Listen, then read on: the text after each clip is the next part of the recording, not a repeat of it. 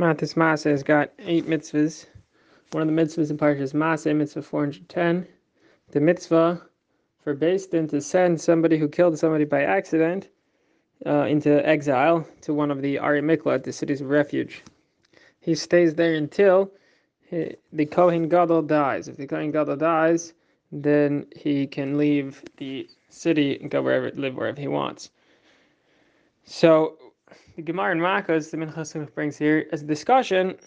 So let's say the Kohen Gadol doesn't die, but he's found out to be a pasul. So you know somebody brings new proof evidence that the uh, Kohen Gadol turns out his mother was a divorcee, and so he was born for to a Kohen who married a divorcee, and then somebody a Kohen who marries a divorcee, his kids aren't Kohanim, they're they're Chalalim, they're not Kohanim. So the Kohen Gadol was never Kohen in the first place. So he wasn't a Kohen. So the Gemara says this is the Machlaikas. Let's say we figured this out. Does do the people who are were um, in the cities of refuge go free? Is it like as if the Kohen Gadol died in a sense because he's no longer the Kohen Gadol? It's a machlaikas between two of the Amoraim. Um, the Minchas Chinuch says, however, everyone would agree that let's say the Kohen Gadol is impeached, which is apparently possible. The king can impeach the Kohen Gadol, or the Kohanim can uh, decide together that this, this Kohen Gadol is no good. We need to get rid of him.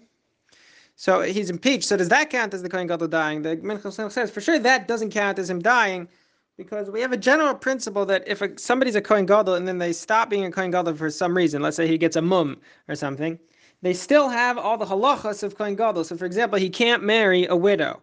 Um, uh, you know, and, and other halach, he can't become tamei to his relatives. He can't go to his relatives' funerals because once you're kohen gadol, once you get that uh, that status, you, you, never you never really lose that kedusha. So he's still the kohen gadol, so that wouldn't count as dying. So why does it count as dying when it turns out he was the son of a divorcee?